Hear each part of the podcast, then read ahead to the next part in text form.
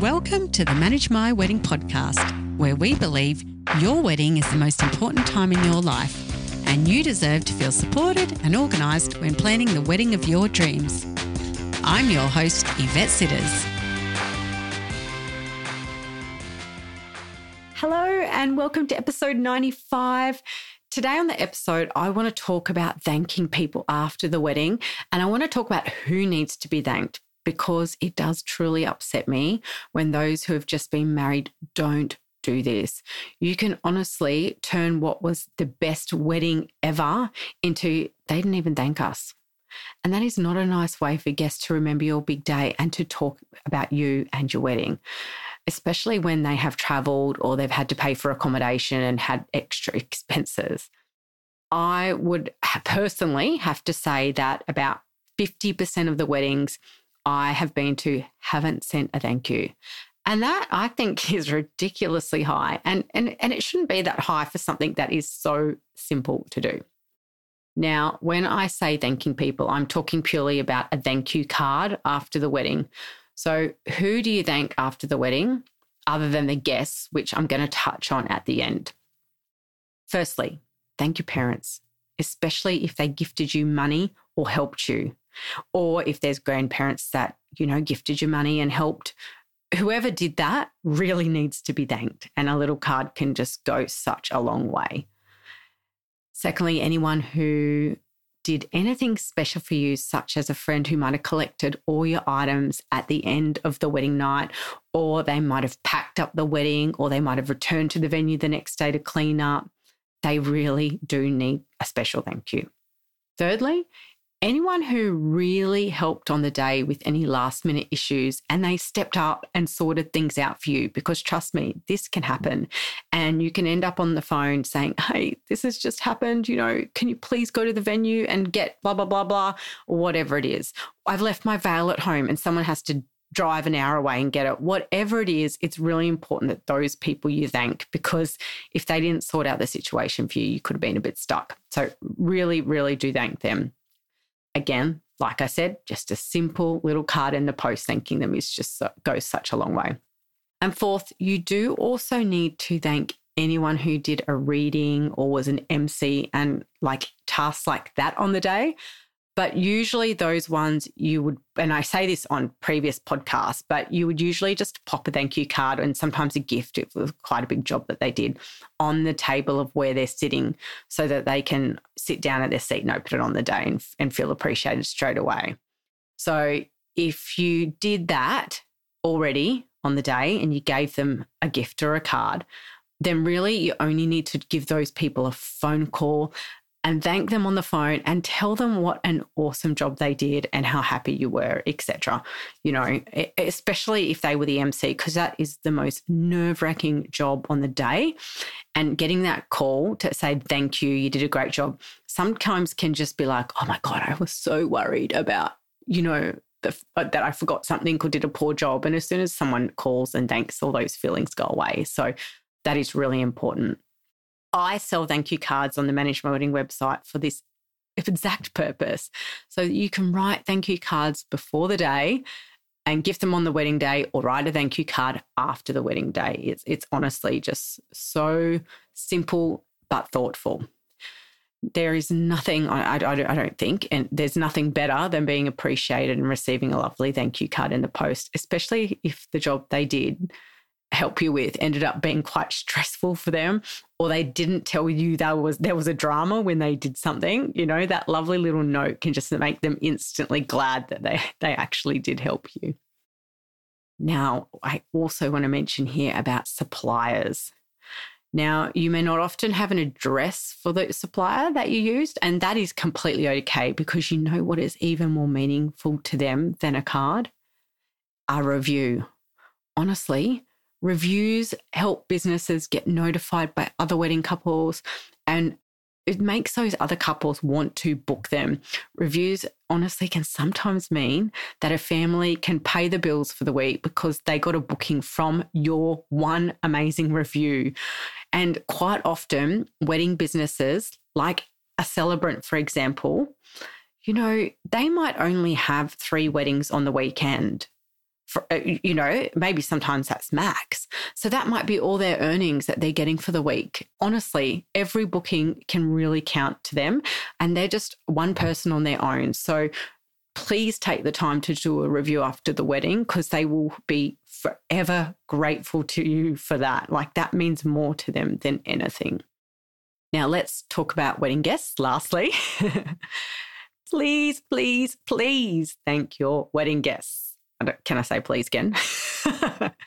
I mean, even if they didn't travel far to come, they still ensured that they glammed up and many have to go and buy a new suit or a dress or a jacket for just for your wedding day, you know, and and some people even go to the trouble of having their hair and makeup done. They often spend money on taxis, Ubers, giving you a substantial gift or money, and sometimes they even have to take annual leave or the day off work to go to your wedding. So posting them a thank you card is honestly I think the least you can do. It shows you are grateful and you appreciate them. Now, after my wedding day, we popped a photo into the envelope with the thank you card. And the photo was a photo of them on our wedding day that our photographer took. So it might have been a photo with myself or with my new husband, or it might have just been a photo of them dancing or kissing their partner at the table, whatever it was. But the guests, they my guests had traveled and this then gave them a memento of the day and it made them feel appreciated for traveling so far. And, you know, it, it honestly, it sounds like a big job, but it's it's not really that big of a job. Just order one photo of all your photos that your photographer gives you, and there's going to be a photo to give someone in there. Now, Belinda from White Cherry Invitations, who some of you may know from podcast episode 62, where we talk about wedding stationery in a lot of detail, she actually suggests organizing your thank you cards before your wedding date. She says as soon as that wedding happens, the post wedding blues can kick in, and then you don't do the thank you cards at all. Now, if you want to have a photo on a thank you card, like a lot of people do, and I know that Belinda sells those, a photo of your wedding day, then just organize all the wording with your stationery and they will already have all the guest details from the invites that you posted out. And they've probably got all their names from the place cards as well. They just need basically an update on those who who said they couldn't attend because there's no point in creating one for someone if they didn't come. But I do suggest that you send one to those who couldn't make it but still did give you a gift because sometimes people can't make it, but they might send you money or just something special. So please, I think they also deserve one of those thank yous as well. Now, back to what Belinda said, she touched on something that is super important and she touched on post wedding blues.